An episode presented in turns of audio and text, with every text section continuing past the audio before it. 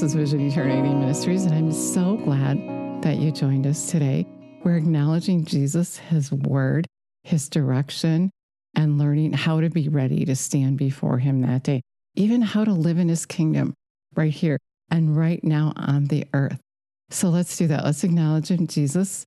We thank you so much that you're here for us all the time, that you're preparing us to live in heaven with you and to even live in heaven on the earth now. Thank you. We love you. We praise you. We give you all the glory. So, yesterday we were talking about pleasing the Father. And we're going to talk a little bit more about that today. I'm reading in the Passion Translation, Hebrews 11 1. Now faith brings our hopes into reality and becomes the foundation needed to acquire the things we long for. God was talking to me um, last night, in fact, and, and just making it really clear to share with you that nothing works without faith. Nothing works without faith.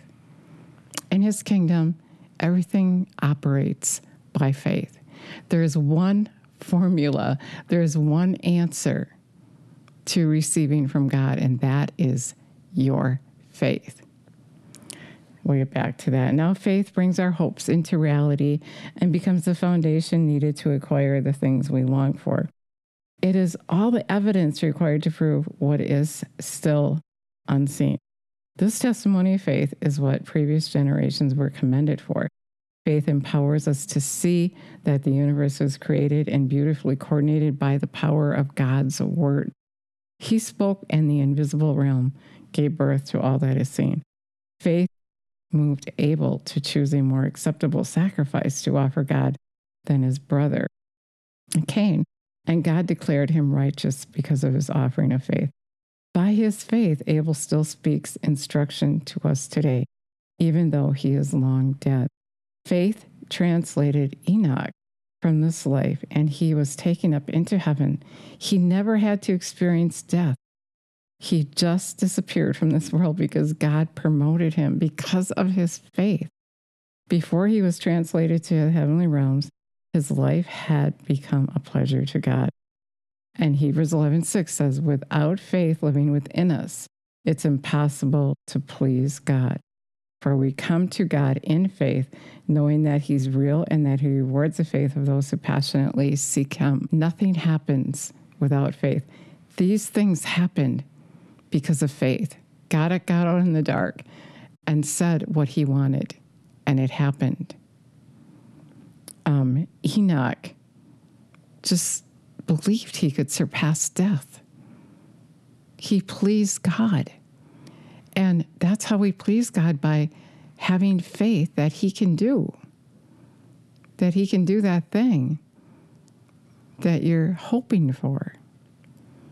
And so faith, the way you get faith is by hearing. If you, if you don't hear it, if you don't hear that, anything's possible for him who believes. If you don't hear that, by his stripes you were healed. If you don't hear the word of God, you're not going to have faith in it. He gave me this analogy, and um, he, he, said scabies. And um, I wasn't sure at first what he was talking about, that it was an analogy. So I looked it up and to see how you get rid of it. And there's only one formula to get rid of it. There's only one medicine, medicine that will truly take it out. And, um, but then there, there's home remedies that, you know, this could work, that could work, that could work, this could work. And then later he revealed to me the reason he said that is to have this analogy of what we do. Instead of getting faith, instead of getting the thing that will work, we think, well, maybe we can do this, maybe we can do that, maybe this will work, maybe that'll work. And those things won't work. You have to have faith in his kingdom. It's impossible to please him without faith.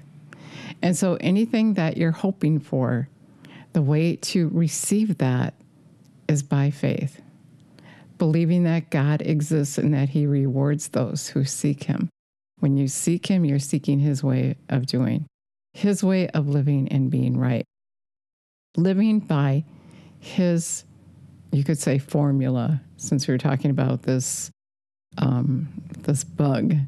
And I don't, I don't know why he used such a creepy thing, but anyway, there, there's only one way to get rid of it. So God is clearly telling you today it's your faith that will make you well. It's your faith that will move the mountains. It's only faith that can do that thing in your life that you're hoping for. And so when you go to Him and you believe uh, that thing that you're asking Him to do can happen, that pleases Him because He wants to do it. It pleases Him because you're being like Him when you call those things to be not as though they were, right? You're made in His likeness. He said, Let there be light, and there was light. And when you call those things to be not as though they were, as He did, that pleases Him. You know, when you have kids and you start noticing they're they're doing what you do, they're they're mimicking you. It's it's it pleases you. It's like, oh yeah, I taught you to do that. And of course, God is perfect and is only teaching us good things to do. And so he's always happy about us imitating him. It brings him joy, it brings him pleasure that we imitate him. And we make those good things happen. And the same thing needs to happen for us to live with him for eternity. We need to have faith that He's coming. We need to have faith in Him when He tells us we're not ready and we need to get ready. And then when we're getting ready, it pleases Him because we're getting ready to live with Him forever. I just thought of, I was reading a little farther down here. Verse 7 faith uh, um, opened Noah's heart to receive revelation and warnings from God about what is coming, even things that had never been seen. But he stepped out in reverent obedience to God and built an ark that would save him and his family. By his faith, the world was condemned, but Noah received God's gift of righteousness that comes by believing. By believing. You must believe God. You must believe him. You must have faith in him to please him so that you can live with him forever. When you have faith in him and you believe him, then you're going to obey him. If you don't trust him or believe in him, you're not going to obey him. And if you're not living in right standing with him, then you can't move in with him.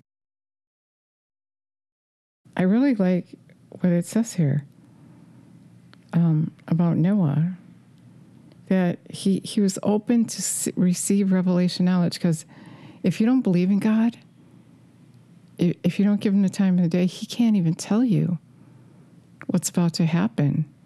Noah received revelation. God told him things come because he believed God. He trusted him. And so God wants to encourage you today get to know me, trust me, believe in me. Don't believe the lie of the enemy. She's been talking to me all week about talk them into believing me. Stop believing the lie of the enemy. Stop believing the lie and believe the truth. Believe the best of God instead of what you heard. Give him half a chance. Get to know him for yourself. Don't believe what you've been told. You know, the reason those people didn't get on the ark is because they didn't believe. And they didn't give God a chance to give them revelation knowledge so they could believe. When you seek God, you're seeking his heart. You're pleasing Him, and He's going to tell you things to come. He's going to tell you what's happening. You're going to get revelation knowledge because you believed you would. I believe every time I sit down here, He's going to give me revelation knowledge to share with you. I can't do any of this on my own. This isn't what I chose. This is what He chose for me to do. And He has something amazing for you to do. He doesn't want us to be living trying to just make it through and, and going through so many hard things. But if we just choose His way, if you just choose to forgive and let it go, if you choose to hear from Him, seek Him, and you hear from Him, you can live such a better life and you're allowing Him in. You're allowing Him in to do His will in your life. But as those who were outside of the ark, they didn't know what Noah knew because they weren't seeking God, they weren't listening. God's going to give you revelation knowledge, and you need revelation knowledge. You need to know that Jesus is coming and that you got to get ready. If you don't think that you have to get ready, if you think everybody's going to make it and you don't have to do anything, you're in the dark. And He wants to reveal the truth to you. But He's not going to force Himself on you, but He's going to encourage you. He's going to keep encouraging you to seek Him so He can show you the truth.